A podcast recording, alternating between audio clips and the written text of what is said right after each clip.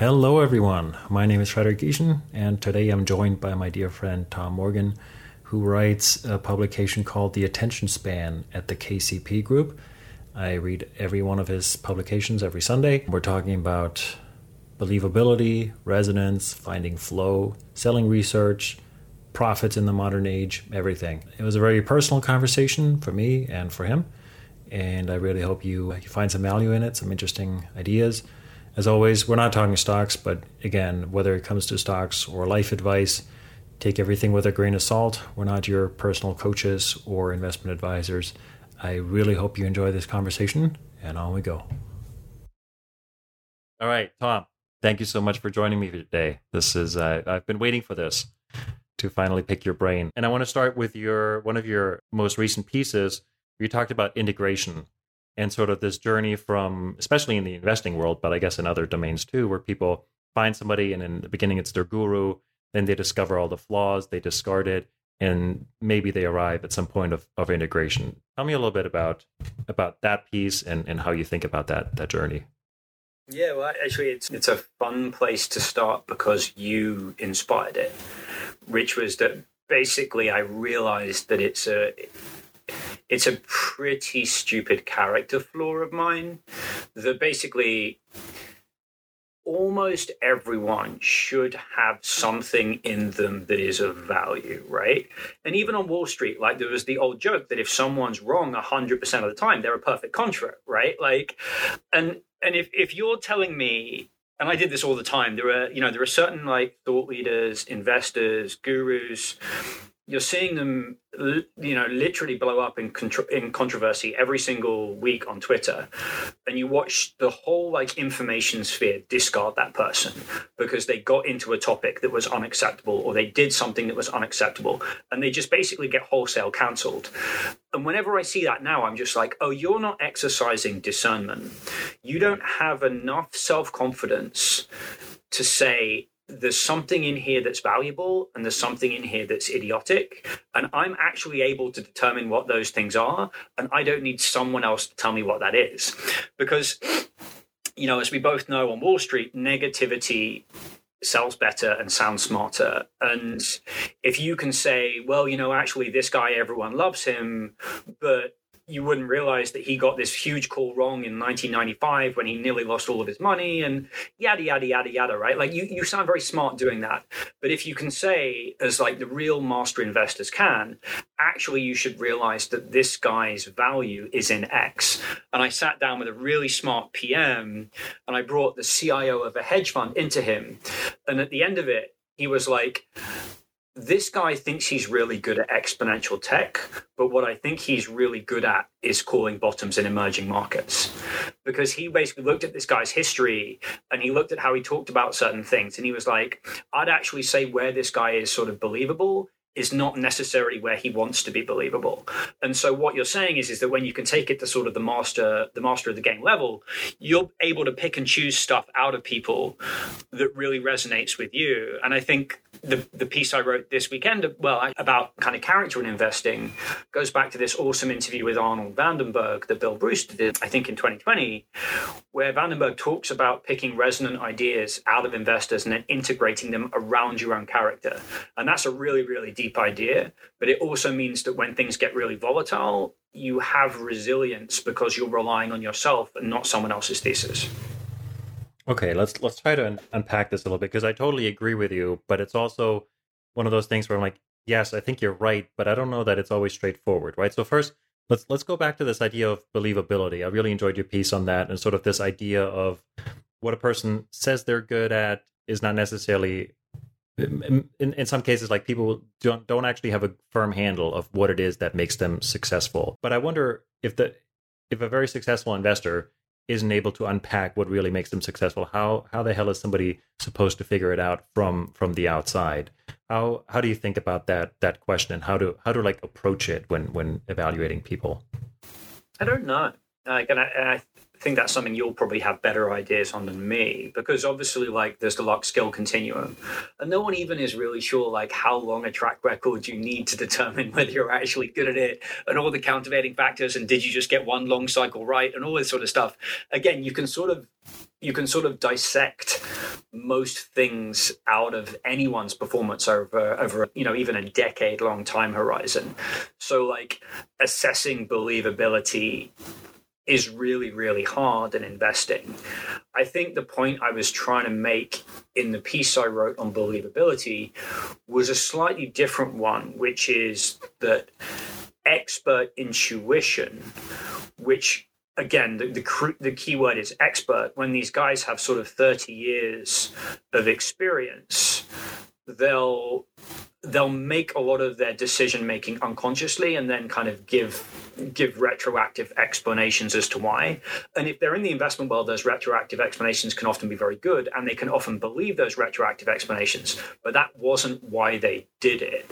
And so I guess sort of the the the, the disappointing way to answer that question is results will show if those people are good at it, but their explanations won't necessarily do that.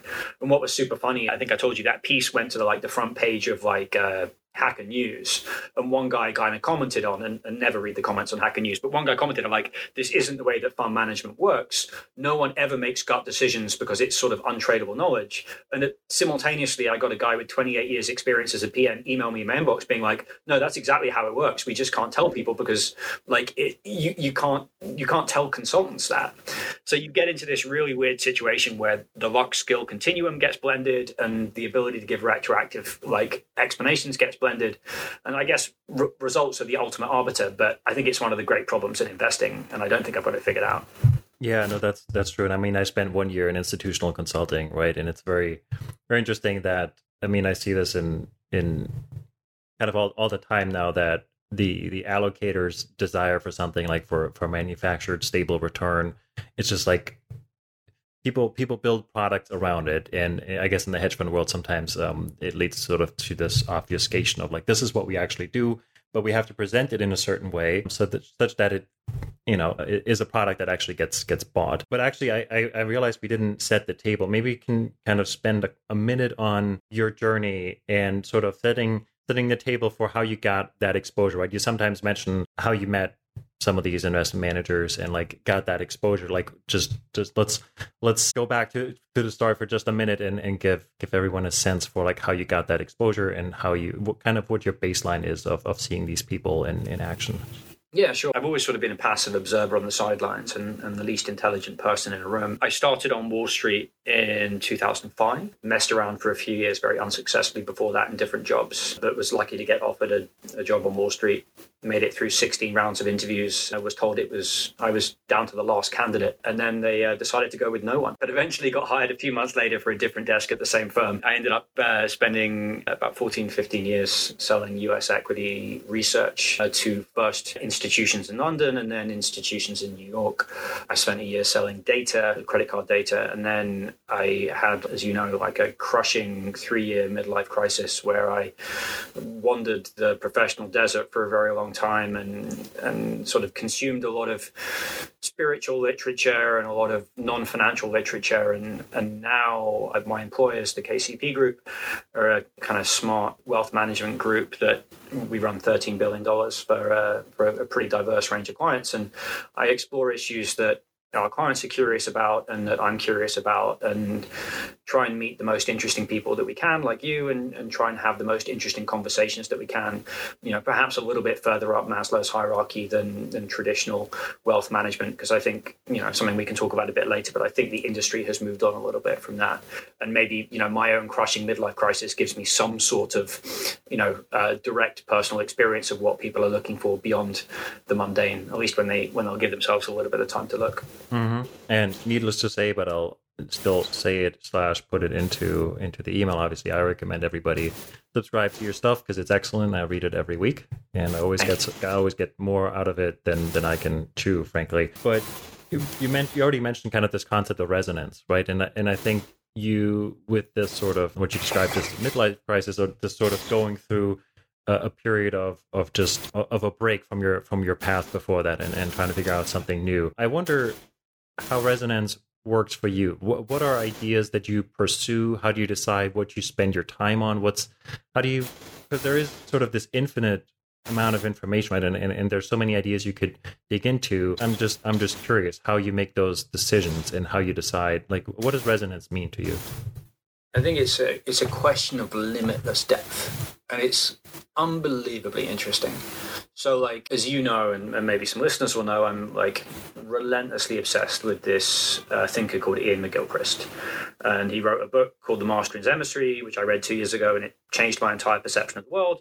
And he's just followed up with a masterpiece which took him 10 years to write called The Matter with Things. And the shorthand is that basically it's how the structure of the two hemispheres of our brain and, and the characters with which they interact with the world influence both our experience of the world and also the structure of our culture and society around us. I would urge anyone to read it despite its ridiculously intimidating 1400 page length. The thing that I'm taking away from it, and there are like 50 things, but one of them, which is relevant to your question, is our exploratory attention is a better guide of our future growth than our narrow attention. And this is sort of this wild idea that is itself a sticky idea for me when I first heard it. So I was I was in Newark Airport in the security line and I heard this podcast and the, the speaker just says Carl Jung had this idea that your future self directed your interests in the present to guide your growth. And I was like, well, that sounds mental, but it's also kind of interesting. And at least without believing sort of the, the present and future aspect to it, it is fairly well known that your right hemisphere is taking in about, you know, a million times more information, maybe a trillion times more information in your left hemisphere. And it it directs your attention towards what you should be paying attention to next. And I believe that we feel the direction that we should be going in next as resonance. And so basically, if you regard the information landscape as sort of this three dimensional field around us, we should be navigating that gradient based on how interested we are in topics around us and so and i think a lot of those a lot of that interest is unconscious to us so i'll give you a specific example i believe that certain story structures transmit a huge amount of evolutionarily beneficial information it's why you see the same story st- structures come up again and again and again but if you ask people why they like those stories they can't answer the question. Like, what's your favorite movie? It's Shawshank Redemption. Why is Shawshank Redemption your favorite movie? And you're a bit like, uh, it's a good story, like there's good acting, right? You can't articulate it. You don't know why it's gripped your attention because your conscious self hasn't really thought about it. It just knows it grips your attention. And in the same way that you cannot control what you're interested in. And I guess like without meandering around too many different directions, one thing that becomes directly relevant to people in finance is that in my own experience and and subsequently, I've noticed that when people stop getting interested in things, it is signaled that there's no more growth left for them in a topic and they need to move on, either professionally or personally onto a different thing. But because the frictions are so great, particularly in finance, people cannot move to a different thing. But your interests and what you're gripped by and what you're passionate about are much more significant in terms of directing your future growth. And so that's like that's almost a meta comment because that's that idea was resonant to me and also it has directed my future growth in a lot of very strange ways. Yeah, I think this is such an interesting topic because there is what you just described, right? You have sort of this exploratory attention and maybe you feel this little tug like, oh, this thing is interesting, right? And you sort of you you on one level maybe you realize that oh i should spend more time on this just like you know keep track of this thing. But then there's all these other influences right? And i'm thinking primarily like social right? Like like here's this thing that's maybe interesting but there's also my twitter feed and like oh here are all these things that are getting a lot of attention from other people. And so those must be interesting right? Like there's a million ways to get at least that's how i experience it to get pulled away from what resonates with me. And i think it's i think it's for two reasons it's it's for that sort of that that social redirection, right? Like the mimetic desire, and I, I know you hate that term, but like kind of the just the interest in what other people are interested in, and, and maybe desire for to have that too, and also fear in terms of oh, if I'm pursuing this direction, I'm going to have to leave something behind and give something up. And the, the friction you just or the, the right that the, this cost of making any kind of change. And and i'm wondering how you think about that now sort of a few years in in retrospect. And and then there's a bunch of other things um, that we should touch on that kind of all that's what i love about everything you do. Like everything is connected. Like there's just well, here, here's another connection that I think answers that question and illustrates another point that's that's been enormous for me, which was something that I, I, I tweeted about last weekend, which is this Moloch and Slack, right? Twin essays by Scott uh, Siskind. They're both super crazy long. Meditations on Moloch is definitely the scariest thing I've ever read, and sort of the the TLDR is effectively Moloch is what happens when any system targets something abstract, and by abstract it just means you know human created, money, power, engagement algorithms, right? And anytime you target something implicit for its own enjoyment, things go really well, right? And your life unfolds in this beautiful synchronistic way. But everything has to be done for implicit enjoyment. So it's something that you and I talk about a lot, right? Which is motivations, right? Like, if we're following something we're intrinsically interested in, we'll tend to get engagement as a byproduct. But if you're tweeting for the purposes of getting engagement, often that that can backfire as a as a business model and as a way to live your life because you're targeting the abstract thing.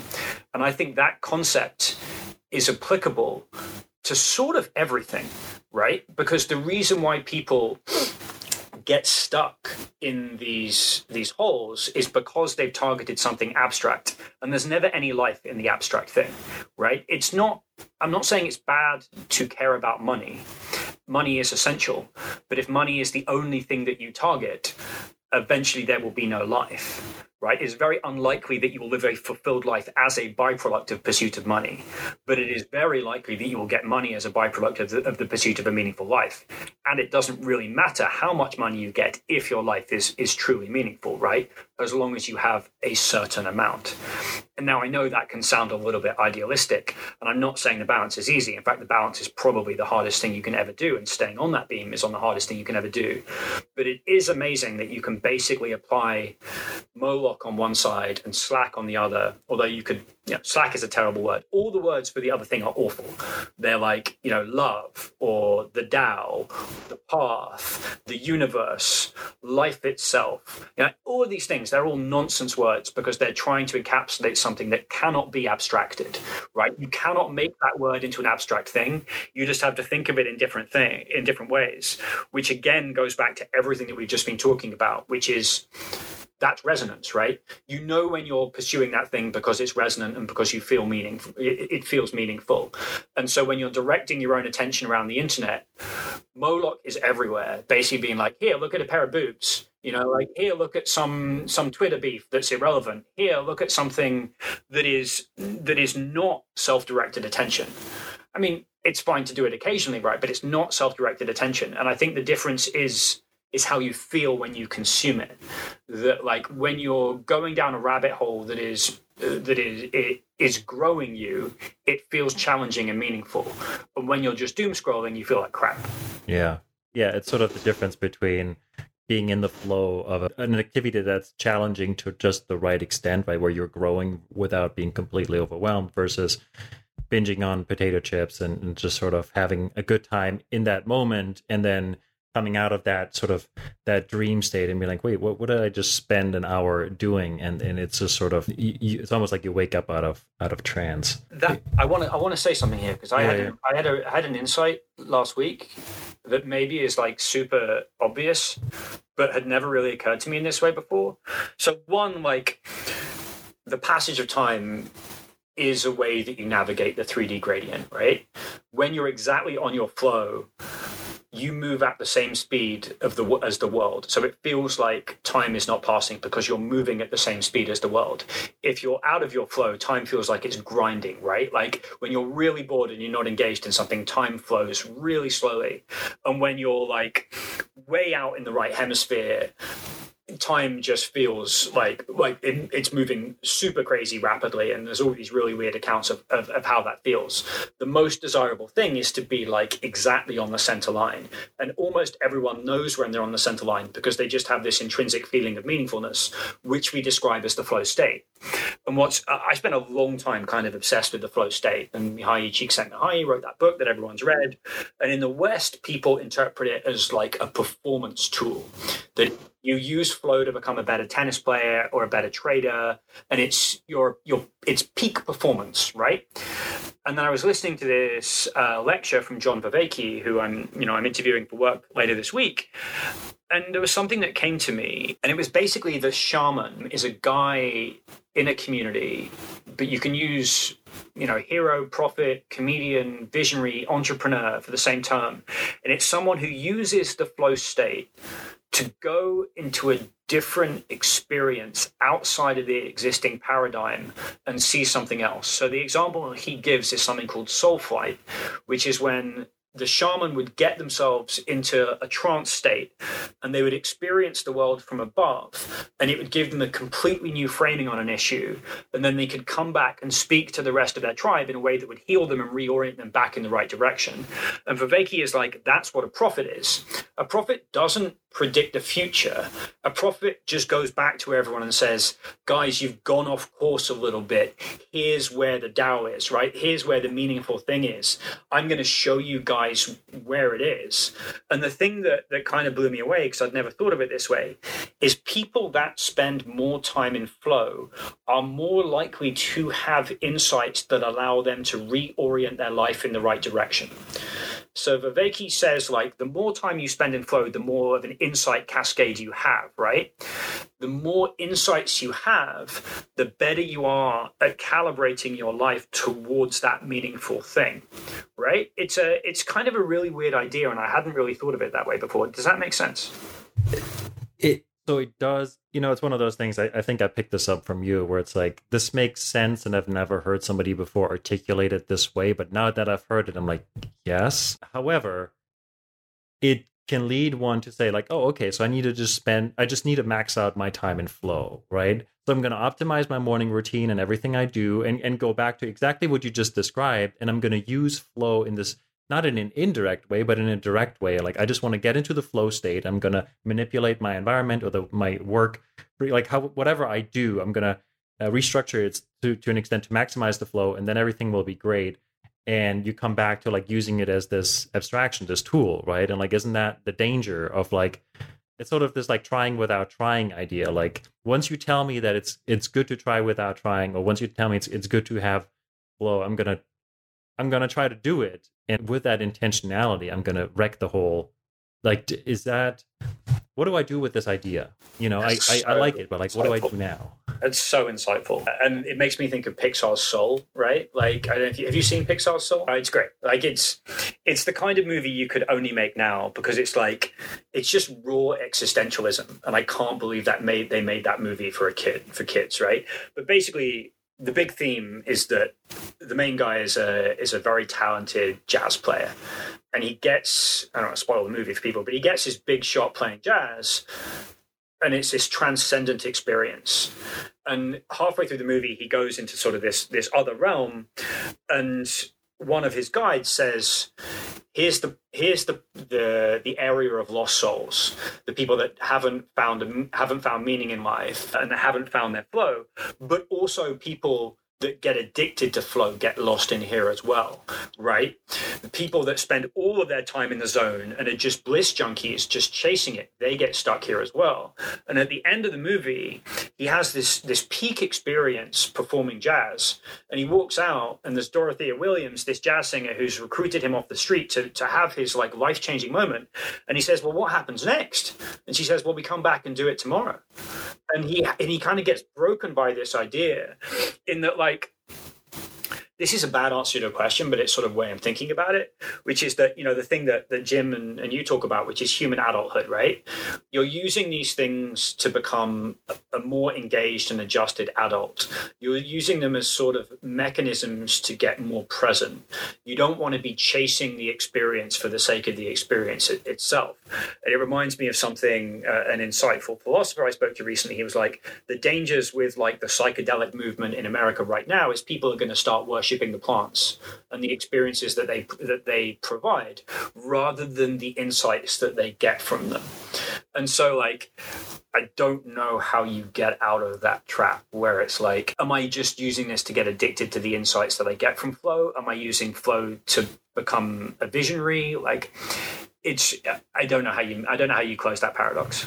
Yeah. No, I think as as soon as you start to go down the mental path of I'm going to use this as a shortcut and I'm going to use this as a tool and I'm going to abstract it away from what it used to be, right? It was maybe a ceremony or some like if I'm writing, I mean, sometimes I get into and, and so this is actually another thing where it's like I know there there are certain things I enjoy doing that sometimes you get into flow and there's like okay, I'm I'm working on a piece and like I'm I, I get into flow state and like this this really just it just flows, it just works.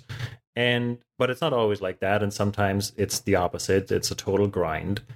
And I haven't figured out how to be consistently, you know, in in the sort of the the better on the on the better track or the more flowy track. And it and I still sort of have to come to terms with that because like you could you could then say like, oh, does that mean you know i think there's this worship of like um now like you're identifying with your occupation and with your job and that means it always has to be fun. You always have to find fulfillment with it. And i think i pretty much subscribe to that where it was like no i want to do this thing and it's got to be you know it's got to be the thing that fulfills me. I'm that person who does that thing and like really identify with it and then kind of expect it to lead to that flow state. Like quote unquote like i'm a writer now and that means writing for me leads to flow state. And like if it's not like that and if it becomes a grind then you sort of start to doubt the whole thing like wait am i on the wrong track? Should i be you know doing something entirely different? Should i just be a dog walker? Like i, I love dogs like maybe go in a different direction. So i feel like once you start you know worshiping the plants or like once you get into that mindset or like get you you elevate this state to you know i don't know i i this is maybe me long in a long-winded way of saying like I, I struggle with the same same idea. This ruined my life right? This whole idea ruined my life decisively for very many years, which was that basically I had an intellectual understanding of all of these things, but my intellectual standing got in my understanding got in my way, right? So I left Wall Street in I think 2017, started my crisis, and I said that for my second act, it needed to be something meaningful. So I went to Fordham to study social work. I looked into being a Jungian analyst. I looked into being a psychologist. I became a coach. You know, I started a coaching company. All of it was based on what I wanted to do, which was help people in stuck spots. But every time I tried to do something, the door would slam shut in a really like devastating way. Things would not work out for me. And I was also not intrinsically interested in any of these avenues. I was just telling myself I was because they were meaningful. So I was saying this is meaningful because obviously it's meaningful to be a social worker, but it wasn't actually interesting. Those textbooks were killing me, right? But I was I was holding the wheel too tightly because I was trying to redirect myself into something that was obviously meaningful. And it was only when, after a, a, series of like catastrophic failures and massive, massive depression, that I basically gave up and started just doing things for intrinsic benefit and intrinsic pleasure that my employers found me in this role, found me in the last year of my life has been inexpressibly fun, challenging. Like it's as you know it's not fun writing right? Anyone uh, someone said to me if you're having fun writing you're not a writer right? Like it, it's it, it's it's attritional but it's still it, the worst advice i've ever heard is grind it out right? There's a subtle difference between grinding it out and being in flow. Flow does not mean bliss right? It means something that's intrinsically challenging where time passes quickly or at least you don't notice the passage of time, right? Grinding it out is like a death match. And like, I think you have to be sensitive to that gradient because that is sort of a better indicator of where you should be headed. The problem with all of this is overthinking will destroy it. And I found that out to my detriment. So you get in this awful paradox where it's like, don't think of an elephant, don't think of an elephant, don't think of an elephant. Try not to control your life. And yet, when you're in a horrible dark hole, being told that you shouldn't control the direction of your life is paralyzing. And trying to control it too much is paralyzing. So, like, it is, it, like, you know, if anyone's listening to this that is in that situation, I can't make light of it because it is probably the worst experience of your life. But it is true that that information gradient and, and aiming towards things that you love is is a potential clue as to the way out. Yeah, it's funny. I mean, I um, I'm kind of running this experiment in real life, real time, right? Where I'm like, everything that you describe sounds like that. That resonates. I'm like, you know, I'm trying to like make a living as a writer, and like that's not very straightforward. And then coming out of that, not straightforwardness there's there's always this there's this balance of like sometimes i'm like oh i just gotta just gotta grind just gotta keep at it. Like you know you have to just uh, keep going and there's all these motivational quotes and all that that stuff and you're like okay just just have to be persistent.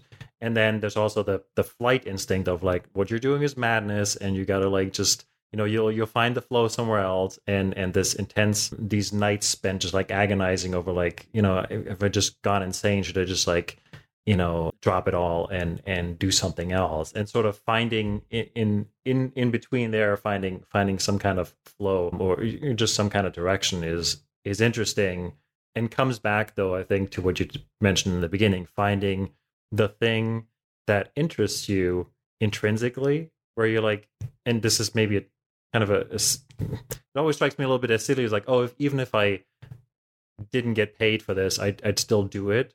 And but but if you do find things where you're just like oh i just i just always do that. I always enjoy this activity. Like i'm always like pulling together these different ideas and writing it up and i want to share it i want to explain it And then like okay that there's something there and just like have to figure out how to express it like how in which way the world actually needs it right? That's the other thing like just because i think is something is interesting doesn't mean a lot of other people do so i have to sort of find the overlap between myself and don't want to call it the market, but certainly like the market for attention. You've stumbled on the, exactly the thing I was going to say next, but you didn't stumble on it. You know it, right? Which is that the the nuance of the follow your bliss ideology, particularly when applied to young people, and the reason why it, it's so pernicious is basically if you think you're a great punk rock singer and no one wants to listen to your music, you're probably not a great punk rock singer, right? Like, or just you should be doing something different. And and I I don't know how you square that over the long term, but there's this whole idea. It's about what you can do plus what the world needs and you, you can't neglect either of those things because it's a it's a conversation right? Your flow with the world you have to be open to feedback from the world. And that is the biggest conceptualization that I think is missing from Western culture is that requires vulnerability and an openness to feedback, but also an awareness to the synchronicities and coincidences that are going to show you that you're going in the right direction. And I think for me, like referring it specifically to my own story, was that like when I was in this highly abstracted, disembodied, hellish, depressed state, I was still writing about like spiritual concepts, but in this very kind of like jumbled, incoherent way as I was trying to find my way through the through things. But also, I had no resonance because I was so abstracted, so I couldn't put anything back together around truth, and everything seemed like a solution to me because I was drowning. So I was just reaching for all these different ideologies. And what happened was is that the moment I assembled these ideas around something that I actually understood, that I had some intuition on, which was finance, my current employers came to me and offered me the job, right?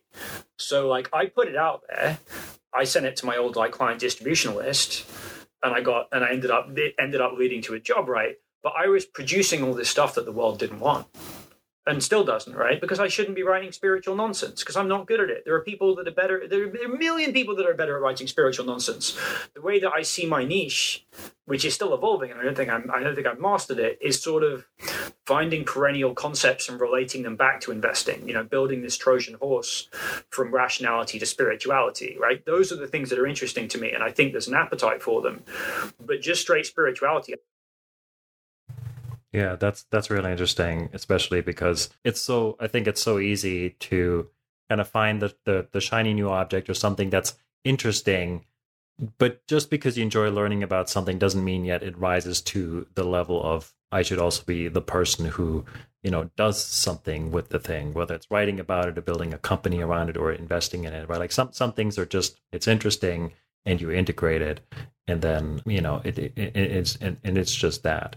What what i really enjoy i just wanted to to pick something up that you just mentioned the sort of uh, something that you you mentioned a lot is sort of identifying universal ideas or themes across different domains and finding the ideas that kind of are recurrent in different whether it's you know spiritual philosophical domains or like that that kind of rise up in in kind of business and finance and just with with a different jargon and i'm i'm curious how how you go about that and whether you think there's any way to do that systematically or whether it's just reading a lot and talking to a lot of people or like how what what does that idea mean to you? Because I've I've seen you just write about it. It's like I'm trying to find these ideas that um, recur across different disciplines, and those are the important ideas. What what does that mean, and like how does it come? Th- like, yeah, yeah, it's so like that was always what interested me in college. So I was right, really bad at most things, but I was quite good at what back then was called politics, which was basically looking at systems of government and the way that people behaved and incentive structures. And I was good at sort of looking at all the patterns and connecting dots and identifying sort of overarching themes. And then when I got a job in finance, the way that research sales worked back then and still kind of works is that you get 50 to 100 emails every morning from your analyst team and then you have to call your clients and relay the most important insights from those 50 to 100 emails, knowing that everyone else on the street is doing the same thing at the same time. So it has to be relevant to your clients. It has to be what the world needs, right? Like it is sort of weirdly, it's coming to me now. It is kind of this Taoist combination, right? It has to be what they need, and it has to be what you're interested in. And so you're you're kind of finding this this synthesis at the same time as being able to gauge market demand for something, which is really weird because this has only occurred to me as it's coming out of my mouth. But what it started off for me is as I would just write an email where I would list all of the insights that came out of our firm. So there was this early pattern recognition for what does a hedge fund guy find interesting, and then you got this sense of resonance when the way the analyst is speaking right now, he really knows this. He really gets it, and he he's maybe seen something or heard something that gives him an, an intuitive sense when something's going to change, and then if you're really respectful with your client's time and you communicate that to them, you develop this reciprocal relationship that moves beyond sales because you're adding value to their process, right? You're not selling them anything, you're showing them something that's of intrinsic worth to them, which is another distinction we can talk about, but it's it's something I feel quite strongly about in sales. maybe doesn't make me a great salesperson. And then basically like after my crisis, during the, the, previous years, I got better at integrating ideas from other sources into that work, and it became more than just my bank's research. And then after the crisis, I'd moved to sort of a more synthesis stage where I get all the ingredients that I've assembled from my career to date and from inhaling the internet, and I'm trying to synthesize them all into something that communicates something of reasonably lasting value. Because if you're just talking about market moves that week, that's a massively commoditized piece of information, and I'm not very good at it, right? Uh, and so it's sort of leaning into what I felt I was good at, which was pattern recognition. But it but all pattern recognition is fundamentally creative. Another word that I absolutely despise.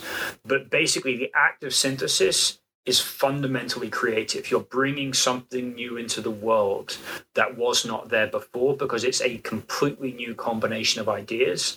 And the world will respond to that if it's useful and if it's true.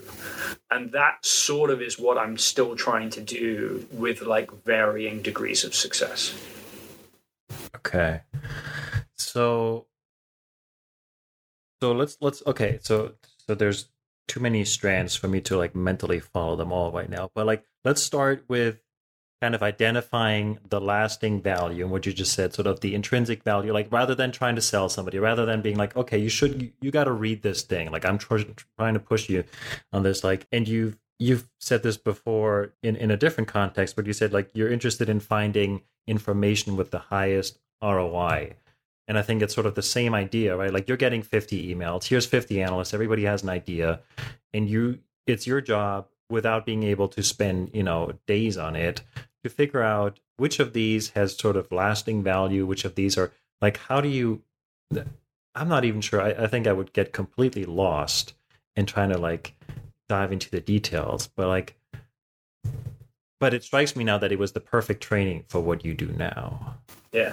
It's like those things that only make sense looking backwards, right? Like it's super weird. And I, I, I all these like really deep thinkers that I've run into, they're always like, yeah, my life made no sense until I looked at it backwards. Now I realize it's like this perfect trajectory, which isn't much comfort when you're in a transition space. Trust me. It's, it's the same concept again, which is the idea of the prophet, right? So like the worst, the worst sales situation, having been in it, right? Well, the best sales situation is when you're selling something you know is true, you know your client needs, and you know will add value to them, then it is the best job in the world because your conscious and your unconscious are aligned. You know you're speaking the truth and you know you're adding value to the other person and you are in conversation with them, right? The worst job in the world is when you have no alignment with what you're selling, right? You know the other person doesn't want it, you know you're completely out of integrity, and it will eat your soul. So you are doing the same job notionally you're in sales, right? But everyone that's done a sales job knows when you're selling something you know does no one else needs, like even if you manage to successfully sell it, you feel like crap because you're like, I just I brought something of no value into the world. And it's like this guy that's the prophet, that he's gone outside of the system. He's gone into flow a lot, whatever you want to call it. He's seen the stuff that's actually true of value because it resonates, right? So when I heard the analyst speak and I knew the what the analyst was saying was true, or likely to be profitable or wildly different from what everyone else was saying in the market. I had enough reps that I could pick that up and communicate it. And I'm not saying it was right. I'm not even saying it was always true. It just has a higher return than other things. And that, again, is sort of like this it's this thing that, like, to, to fund manager performance, you can't articulate it afterwards but something you and I were talking about before we started recording is the idea of how things sound. Yeah, which... yeah, yeah. I, this was, by the way, the second time that you mentioned like, oh, the analyst sounded like X, right? Like they sound, and I'm and I'm just just get into that and like, how do you pick that up? Whether it's an analyst or somebody else, you're in conversation, you're interviewing a fund manager or an entrepreneur. Like, what is what do you look for when you're trying to like figure out whether they're in resonance or like just because you you keep mentioning this? I'm like, what is how does how does Tom pick that up? What does that mean when somebody sounds in a way? You know, like wh- what does that mean? I'm not sure I'm good at it, but what I'll say is that guys I think I'm good, are good at it, a lot of them have just sat in like 3,000 management meetings. And, and there's this Taoist concept of, of DE, DE, right? I'm probably pronouncing it wrong, which is like a person that moves completely at tune with his unconscious. He's completely aligned as an individual, and he will move through the world with supernatural ease and be fabulously successful, but possibly in unconventional ways, right? We can detect those people. It's raw charisma. They're genuine. We want to be around them. And then there's the people that are out of alignment. And there's this momentary dissonance because they're lying, which, you know, in the McGilchrist sense would be the dissonance between the hemispheres. Because one, hem- one hemisphere routinely confabulates and lies, the left hemisphere, when it has access to less information, and the right hemisphere never lies, which was described as the most stunning finding from split brain research from one of the top researchers, right? So the like the idea is, is that if you lie, there's this momentary, like microscopic dissonance, either in your voice or in the way that you're behaving with other people. And by contrast, when someone is completely embodied, you can just hear it. And someone sent me a book, actually, my, my one of the partners at the front, Tom, which was one of those books that we both agreed was like probably like 80% nonsense, but 20% there's something really to it. And it's, a, it, it's called Sacred Sounds, I think. And it's this idea that all living things resonate at the same frequency, like 10 hertz, apart from us, because we're kind of like abstracted from this divine frequency, right? And we, our ability to abstract ourselves through through abstract concepts, takes us away from the flow of the life, like the Garden of Eden metaphor. It gives us this tremendous power over the world, but it abstracts us from it. And so, like the idea is, is that the shaman had the ability to heal people by speaking to them. And there's a really interesting, like, funny moment in a documentary I was watching again about plant medicine where, like, it used to be that the shaman would take the plant medicine and speak to people and heal them through speaking to them, right? And then the Westerners came down. They're like, I didn't just take an 11 hour flight to be spoken to by a shaman. Give me the whole stuff, right? And they would take the whole thing themselves. But it's this crazy idea that when you're hearing a prophet or a shaman speak the truth to you, it snaps you back to that frequency, right? It snaps you back to the truth rapidly. And that can heal you because it's taken you out of alignment. And that's something that Joseph Campbell talked about that took me years to understand, which was that myths were there to harmonize the mind and body, which could you could see as, as the left and right hemisphere. And it's this really weird idea that I couldn't I couldn't contextualize for a really, really long time. But it's basically this idea that if you if you're told a story that reflects the outside world or reflects your own reality accurately, it brings you back into harmony with the outside world. And that and it, and and we can get stuck off in our heads in all these abstract concepts that have no bearing towards the truth. And we can tell ourselves stories about ourselves that aren't true at all. And it takes someone coming back to us and telling us the truth, however unpalatable that is that will snap us back to that frequency. And I guess it's sort of a long winded way of saying, like, you know it when you hear it.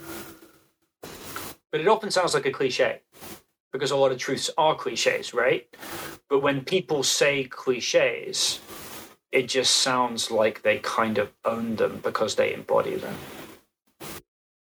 Huh. Okay.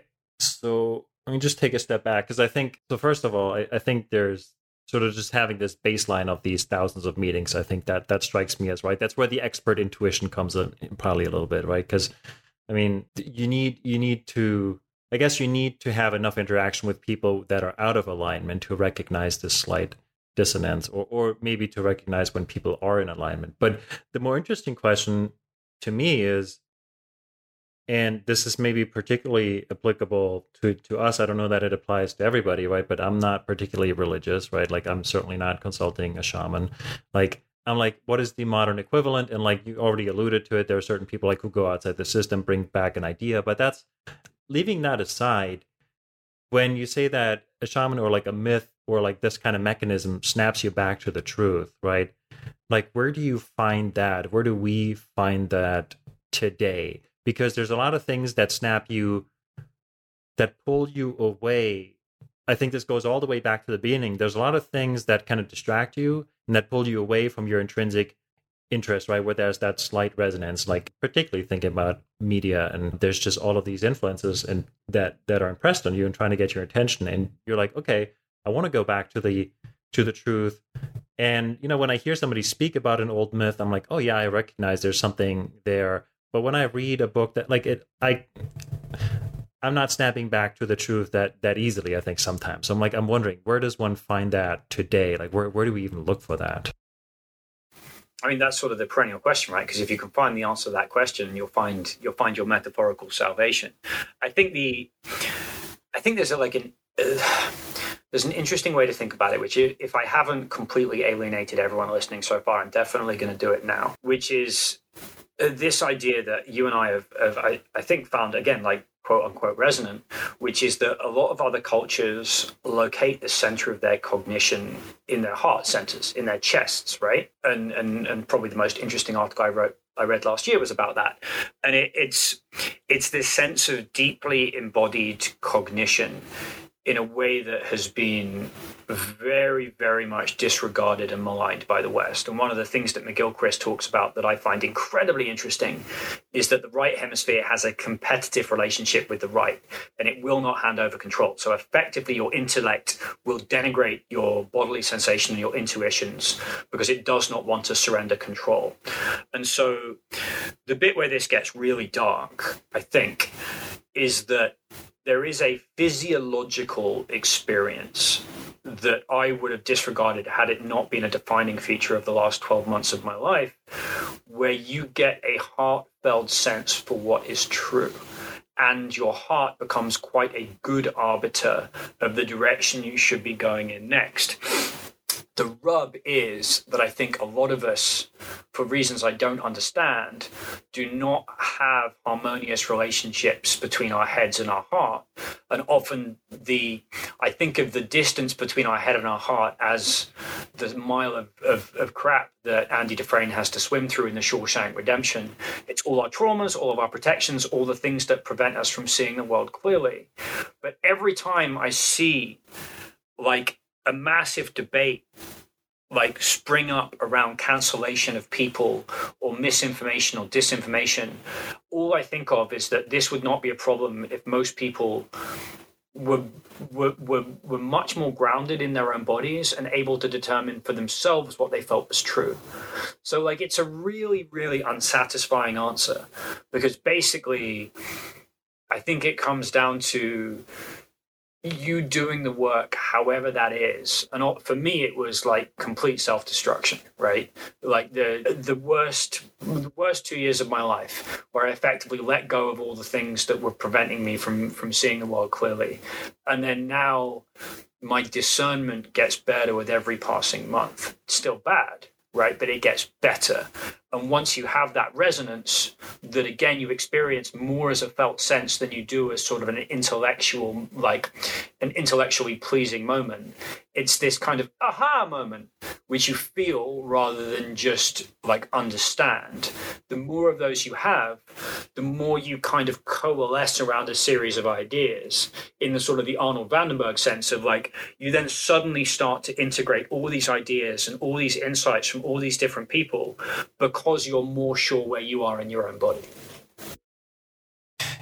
So this is really interesting because, uh, first of all, it completely resonates, and and I do think, in in my own experience, so I used to be, I would say, very disconnected from my emotions, right? Like I'd push it all away and sort of try to be rational, and it would completely lead me astray because then my guiding light were just these these ideas like the reason i got into business or finance was like just because of my dad was in in the field and like i wanted to connect with him and like there were these desires. And and then i'd be like oh i want to be like x person or i want to fit into this thing. And like i it just it was all very that that part then came from the head and i was always trying to make it work and i couldn't figure out why when i experienced it in real life like it was it was awful and not at all like i imagined it.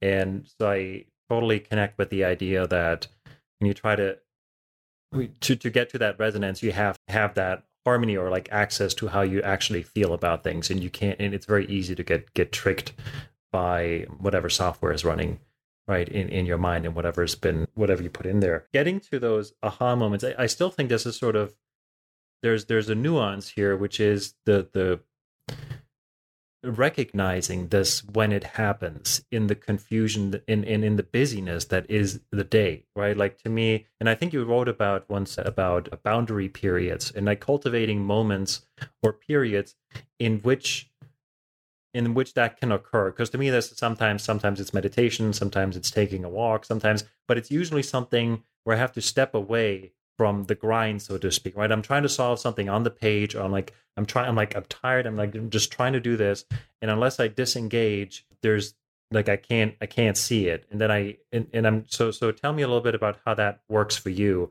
and how you think about finding these aha moments, or like creating space for it, or like I don't know, how do how do you get at that? How do you get better at at any of this? So the word for the opposite of Moloch is slack, right? So when you're stuck in this relentless productivity of what you were saying, chasing something that was abstract, like the wrong goals in your life, and there's nothing wrong with that, right? We all do it. We've all done it. We all probably still do it, right? It's slack, which means that it's the ability to build 10 to 20% into your day of something that that is just not related to anything else. And then you do get into this like infinite loop of like am i doing something productive to do something unproductive? Yada yada. You just have to be very focused on the fact that the thing that you're doing is for its own intrinsic enjoyment right? Whatever that is and however dumb it is you just have to be doing it for your own intrinsic enjoyment. And and and struggling through that is is kind of the way to think about it. But well for me it, it, like i kind of beat myself up for not meditating right? And for for not doing all the things that the, the, the morning routine of the billionaire said i should do. But i found that certain things work for me. Medium pace runs where i'm not killing myself. I just get much more insights there. For me the boundary period between waking and sleeping. So in the, at night I have no productivity at all, but what I do is I now assemble the ingredients. I'm like, here are the things that I would like answers to. And I think it was uh, Edison said, never go to sleep without a request to your unconscious. And then I'll wake up in the morning, often incredibly annoyingly early at like 5 a.m., and have a bunch of solutions, all of which seem completely obvious at the same time. And so there are things that you can kind of program. But the, the irony of Slack, and the Greeks called this chronos time and kairos time.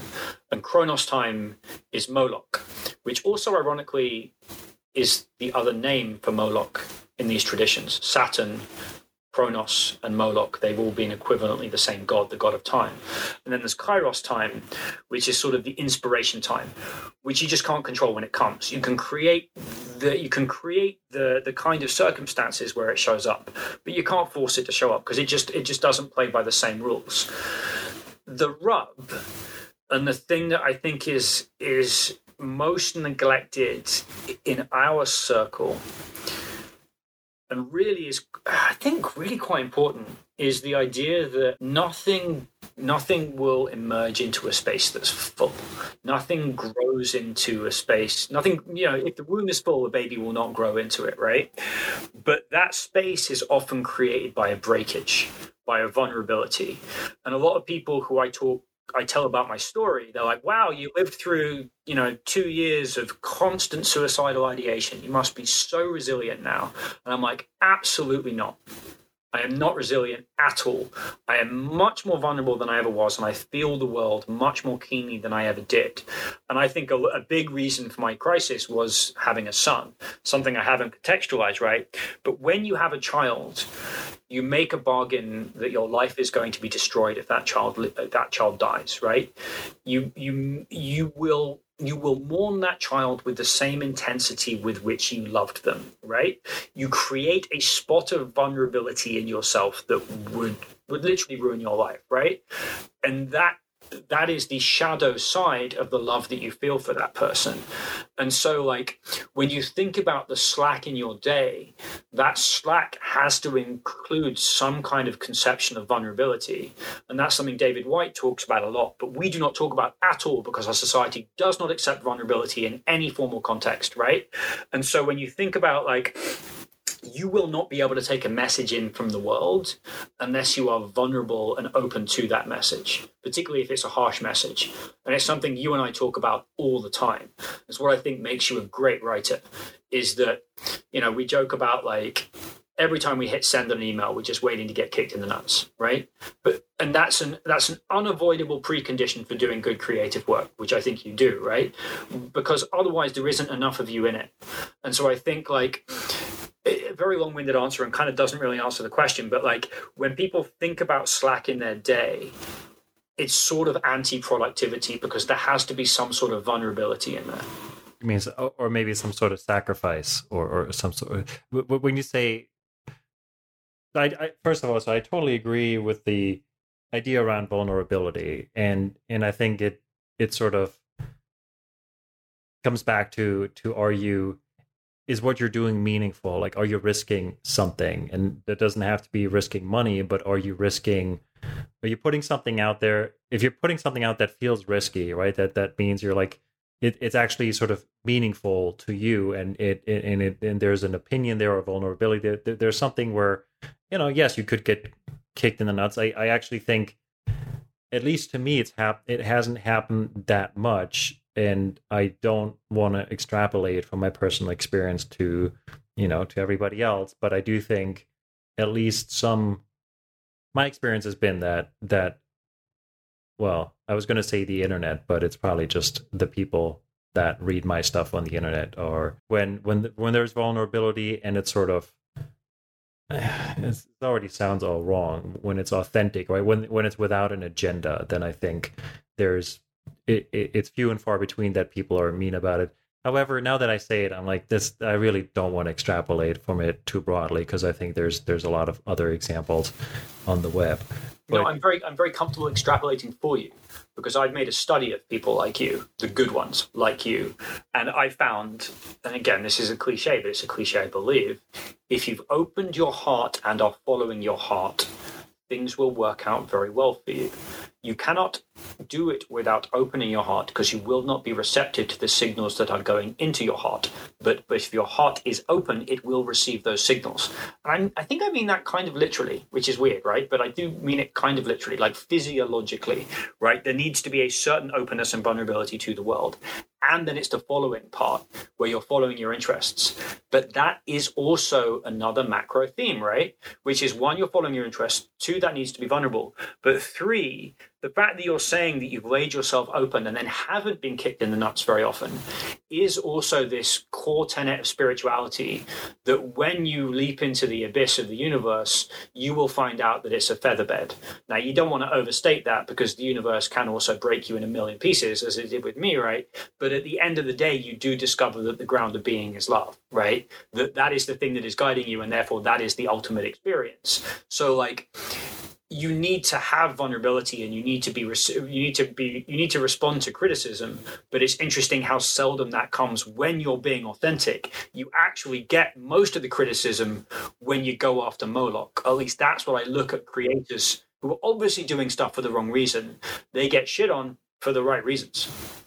That that's that's okay. That is so interesting because I just realized. So first of all, I just realized, yeah, we drew sort of the line all the way back to like, well, how do you follow your interests? Well, first you're open, and then you can actually receive the signal, so to speak. And then yes, well, the the once you have the agenda and and you just follow the abstraction, you're like, I'm gonna do it. X, I'm gonna do it this way, right? Like I have the playbook for how to get rich online or whatever, or in hedge funds, whatever. I'm like, I'm not. I'm doing a hedge fund because there's money in hedge funds, not because I want to solve the market puzzle. I'm like, and I, I, I need to do this like compulsively. No, it's it's because I, am going to make this money. And and maybe a hedge fund is a bad example because it's already like far in the. But still, like, there's there's probably like you see people succeeding in a in a monetary sense where, and and it's for for me the risk is always that I'm I'm looking at somebody I'm like oh they're succeeding they're making a lot of money or they're getting a lot of you know uh, recognition or whatever and and therefore I, I look at that i'm like okay so i want to learn from this and it's but if it's somebody who does it for purely that sort of you know the, the financial motivation it's you have to be careful that you don't you know take away a, a lesson or, or, or adopt something that's actually you know it runs counter to what you're trying to do. Like that I, um, I just feel like i have to process what you just said because like it's it's so true that when i when you open yourself to the criticism and you put something out where like god i really worry about this that's when you're not getting the negative feedback. And and when you at least when i stray from that path i'm like this is what people want to hear or like this is gonna do well.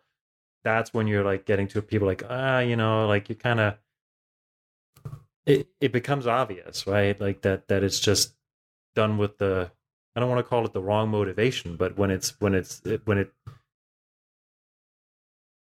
yeah when it's not, i don't know I, my language really fails me with this but like i'm like well, yes. you're, you're trying to articulate something that cannot be articulated which is the problem of this entire conversation is that you have to use deeply inadequate placeholder words. But what you're talking about is all the things that we've just been talking about right? Which is that when you watch a guy that's targeting moloch right he may be fabulously wealthy but you can tell he's hollow dead eyes, right? But the same person can be getting fabulously wealthy because they just love trading. They just love it. It sets them it sets them on fire. And so just saying rich man sad is unbelievably dumb and reductive, right? And because I've met people of, of, of, ludicrous net worth who are just super crazy happy because they're just following something that makes them just makes them so so so happy, right? Again, Moloch Slack.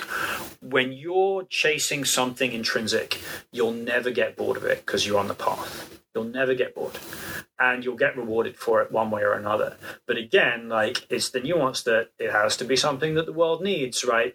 Like if I was, if there were no constraints on my process, every article I wrote, re, I wrote would be like a million times more pretentious, even than what I write now, and also would be like four times longer. So no one would read them, and they would suck.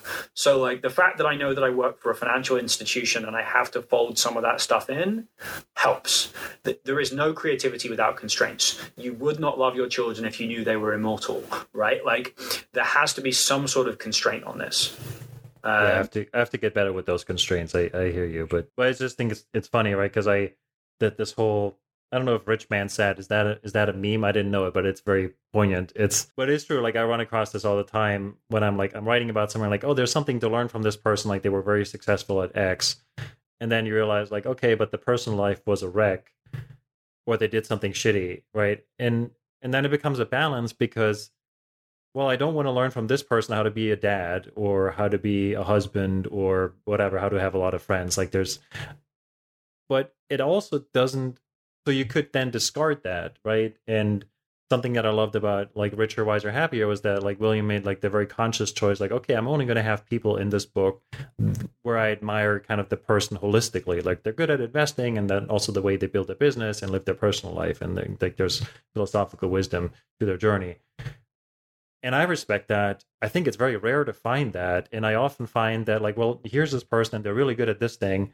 And I can still try I try to take like a nuanced view. I'm like, well, there's still something to learn from them. It's just, you know, you want to just learn this one thing. And and I I don't know how do you how do you deal with that because I'm sure it shows up too with like other teachers like outside the investment like even spiritual teachers there's a lot of people who like have something good to preach but as a person they're still flawed right discernment character, your own character, as your own character evolves, you will be able to discern what what comes out of them, and you will not discard as readily. And like that is again the same principle, which is that you never, ever, ever, ever worship the prophet. Right? Think about all the times that a human has put themselves at the apex of a system and how utterly catastrophic it's been almost every single time like that's why it was the divine right of kings right? Is that like i am not that i don't worship me worship what i represent right? And it should only ever be the message. And and not even the whole message just the bits of the message that resonate. And i get like major cognitive dissonance from the same person saying incredibly amazing things and incredibly dumb things, often one sentence to the next, right? And it, it and that's that's on me, right? And like I don't know, I think about my own I think about your your own parents, right? You you go through this stage of like unquestionable adulation. Then when you're a teenager, you're like, oh my god, they're the dumbest people in the world. And then you just learn to integrate the best and worst of them. And it's sort of this this this universal feature, another one I find everywhere, which is taking something in, deconstructing it, and then reconstructing it with with your own individual flavor added to it. That's a pattern that I see everywhere, and is a pattern that is is crazy fractal and interesting. But it's also how we should behave towards gurus. I think. Yeah, I I I'm stuck on this. I I agree, and I'm stuck on this like Bruce Lee quote. Is like adopt what is useful, discard what is useless, add what is uniquely yours. And then like you'd have to add, you know, like and integrate it all in in some fashion, like make it a complete whole. But like I I totally agree, and like that's that's and, and frankly that's what I enjoy about your work, where it's like you go into all these rabbit holes, you pull out the couple of thoughts out of like you know I don't know how long McGilchrist's book is, but it's very long. Like I'm still stuck in like the single digit percentage. Right, it's like thousands of pages, and you're like you're pulling out like there's a lot of good ideas in there, but you if you pull out a few and you connect them to something else, you're already doing quote unquote the world, but like certainly your audience like a huge service, right? Like, and they didn't even know they wanted that, and like most of them won't read the thousand pages, right? And I will eventually, but it's gonna take a long time. But like just just sort of that, yeah, that discernment and like just I mean, is how do you think about your own? How do you think about your own function or your own occupation? Like, is it synthesis? Is it like the, the like following the curiosity? Like, do you do you self describe as a writer? Like, what, if you if you had to like put a bow on it, can can you do that, or like do you leave it rather leave it undefined? Not really. I do a really bad job at that. I joke I'm a curiosity Sherpa, which is a, a, term I stole from Maria Popova, who I think is the best at that job in the world in terms of synthesizing ideas from different traditions and finding universalities. Like I woke up two days ago and realized what I wanted to do with my life. And I think uh, this wonderful poem from David Whyte, where he talks about like the the point where you meet the world is actually pretty small. And most people get blinded by the fact that it's pretty large and they've got an infinite number of options. But the thing that you can do that's uniquely yours that the world needs is actually a pretty small point you just need to find it. And I say just finding it's like the hardest thing in the world because often it it involves destroying yourself to find it, right? Or it's destroying the ego, right? Letting that unconscious charisma flow through. You often have to get the ego out of the way and it kills you, right? At least that was certainly my experience, right? What I want to do with my life is help people out of Moloch into Slack, right? Is help people out of stuck places and into a different stage where they can get themselves out. Because I saw the wasted human potential I saw from people at the top of their fitness landscape just going around in infinite loops that couldn't get themselves out because they didn't know how to trust trust their hearts effectively. Like it, it, it, broke me. It broke me myself in my own life and it broke me to see it happen particularly in finance because that cohort gets so little compassion from anyone else because they're materially rich. But actually they often have it harder than most other groups because they're materially rich. But what's interesting is that, like, you know, arrogantly, even though that sounds like quite a small job, and I don't think I'm going to be that good at it for a long time, you actually realize that is sort of the meaning of life, which is help help people find their way out of this kind of egoic, very, very abstracted form of existence into something where they can finally co-create. And I believe that's the purpose of every human life. And in fact, that is right, left, right. So right, left, right is so McGilchrist thinks that you take information in from the outside world on the right hemisphere, you cut it up into categories on the left, and then you place it back into its global context with the right hemisphere again. So he says you listen to a piece of music, you learn the notes, and then you play it creatively and intuitively. That's literally how you learn anything. That's the that's the definition of intuition. You take you attend 3000 management meetings you unconsciously work out where all the patterns are and then you gain this intuitive ability to determine what's true when you're interacting with another person but it's also in this sort of weird fractal sense the trajectory of a human life. That we go through this stage where we're uncritically in the flow as children, we're completely in the moment. Then we get more and more and more abstracted as we chase the wrong things. And then we break back into the flow again, but this time with a strong enough ego where we can co create something and synthesize. And we have the skill set that we created through all the nonsense in order to do something incredibly meaningful. It's the prodigal son, right? Like it's the guy that comes back to God with the ability to do something different because he straight he strayed away. And it's this crazy thing that once you see this right, left, right, you see it everywhere. Like Oliver Wendell Holmes says, you know, I would give not a fig for the simplicity this side of complexity, but I would give my life for the complex, the simplicity on the other side of complexity. And they say the same about enlightenment. You know, before enlightenment, the mountains are mountains. After uh, during enlightenment, the mountains aren't mountains, and then after enlightenment, the mountains are mountains again. Right? It's this, it's this completely changed appreciation of the whole which you get after a series of synthesis. And that's all I'm trying to do is take in all of these ideas and synthesize them into something, if not totally new, easier for people to consume than like a 1400 page book. Yeah. Wow. So first of all, I'm, I'm just gonna say like the way you just phrased all of this was like complete alignment between what you said and like I connected zero dissonance. So I was like, this is this is spoken very like I'm like okay, I'm super excited and like it's also if that isn't the pitch that gets people to to sign up, then then I don't know what does because yeah, that because that journey is scary, right? Like it's the you know and I don't want to say the journey to enlightenment because like I'm not enlightened. Like I'm, you know, this is like that's that's a big big word, but like the journey from the fitness landscape, from this local peak where you are and you're doing a thing and it's kind of working but it's not really working and it's but it's too scary to leave that world and it's too you know you're too busy you're kind of too shunned off and and you need somebody I don't know what the right term is, but to show you that hey, there are these other ideas, or there is this other path, and like okay, and like you don't have to. I mean, yeah, I don't, I don't know what the right term is, right? Because you don't want to like, you don't want to nudge people there. You don't want to like, people are that there's. It's not your job to get somebody moving in any kind of direction, but you can show people what else is out there, or like, well, what else is possible, or that hey, wait a second, like all these ancient ideas you know maybe you can put them into more relatable language right and like make it easier to access you can you can highlight something and make it easier to access maybe that's a well that that's the role of the prophet right is that all he does is he shows you a little bit of slack, right? So what happens is, is you're in the wrong place, right? You're running at 100% capacity, and you're running at 100% capacity because you know if you amped it down to 20%, your life could explode because your body would start to be like, dude, you're, you're going in the wrong direction. You're at the top of the fitness landscape. Anything at the top of a, a fitness landscape just repeats the same behavior, then eventually dies. Uh, it's, a, it's a, a, true of all complex adaptive systems, right? And so, what happens when you're at the top of the landscape, as it did for me, was your unconscious starts to give you signals you want to get out. But because our culture disregards them and because of the terror that it involves, I started getting all these psychosomatic illnesses that were unsolvable.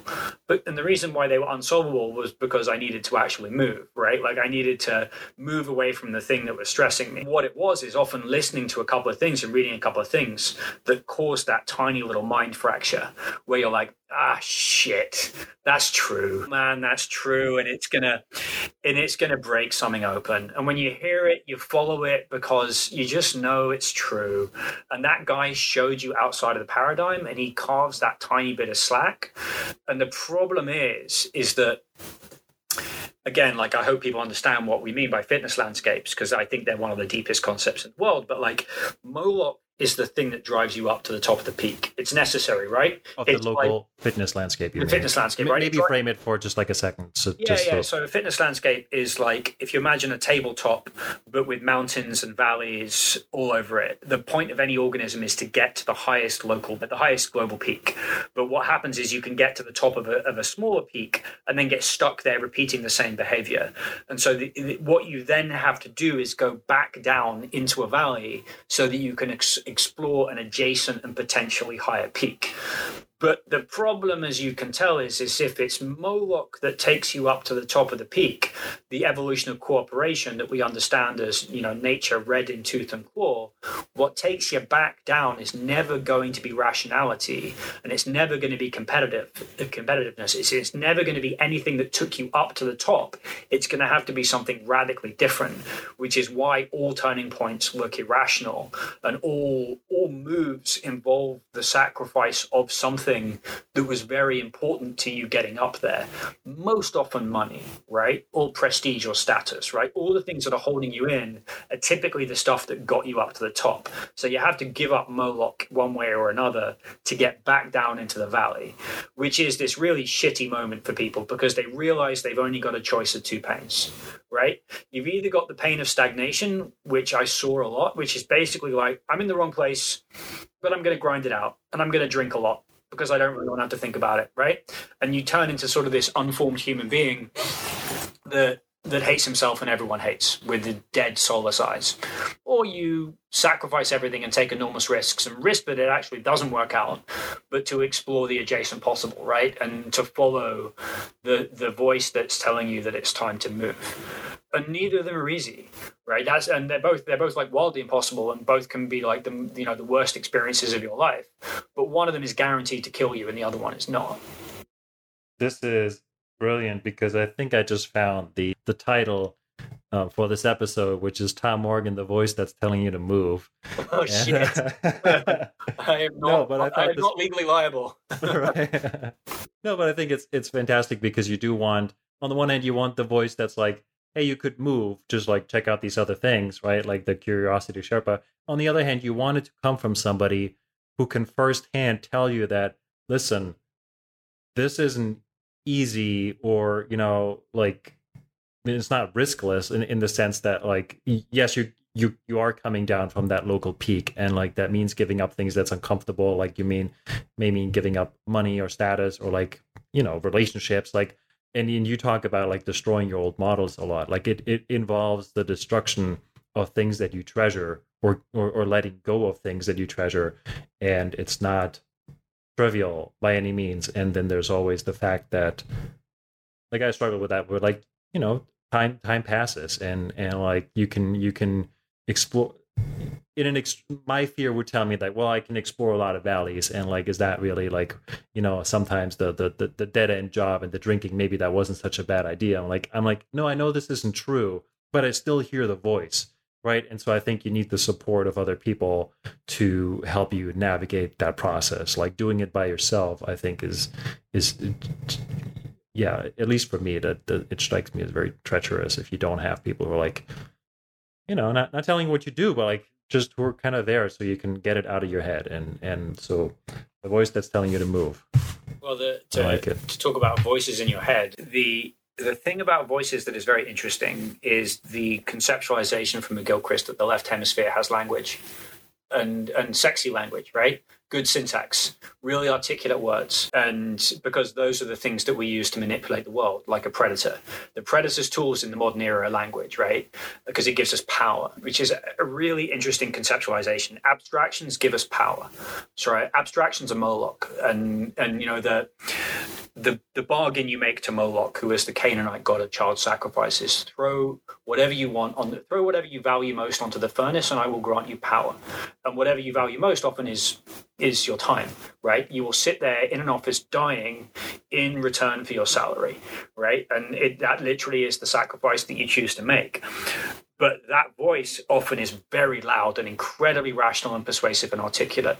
The problem is, is that the right hemisphere, which is connected to truth, which is the voice of the shaman, often sounds kind of cliched uh, because it's speaking the truth inarticulately, but it's also very quiet it's quiet in most people, like literally. And so, like, you have this conceptualization of the voice of conscience, which often is like a physical sensation because your right hemisphere is also connected to your heart center and is connected to your body in a different way. And that you'll start to get signals from your body and this tiny little voice that nags at you being like you're in the wrong place you're in the wrong place it's very easy for the for the voice with a million times less information to be like here are these incredibly well rehearsed rationalizations for why you should why you should not do that which is another reason why these slack practices are useful because anything that puts you in your body gives you just a higher probability of getting clear signals. To give you a precise example from my own life is that before the thing that kicked off the awakening process and the breakdown simultaneously was I was told by a functional medicine doctor to go on a 30 day elimination or maybe three month three month elimination diet. So a serious elimination diet, which is uh, elimination diet eliminating what? Everything. It's the least fun thing in the world. You basically, I did a year long like uh, certificate in functional medicine to, to kind of get a better understanding of these things. And with no disrespect, there's an enormous amount of nonsense in this field, and I'm not a nutritionist. But like, it basically you just cut out all the fun stuff for a very long period of time. And the problem with the fun stuff like sugar and alcohol and caffeine to a lesser extent is that like it's just disrupting the signals. And if you cut those out for a long time, if indeed you're getting signals from your gut, if indeed you're getting signals from your body, you're just going to hear them a little bit more clearly because you've got to give that right hand voice more of a fighting chance. Are you, are you saying me eating a box box of cookies is I'm I'm trying to not hear that voice that's trying to tell me something over the crunching, the crunching sound? I I I'm joking, but like yes, I. Well, this is a um, time to demonstrate massive hypocrisy because I eat like crap and I drink a lot. so like, well, you're you're coming out of the valley right now. You, yeah, you've deserved maybe. a little bit of uh, of a reward. Well, Tom, this was uh, fantastic. I really enjoyed it. I, I always learn um, a lot from you, and I really appreciate that you're taking the time to to share. It was a delight. Thank you for having me.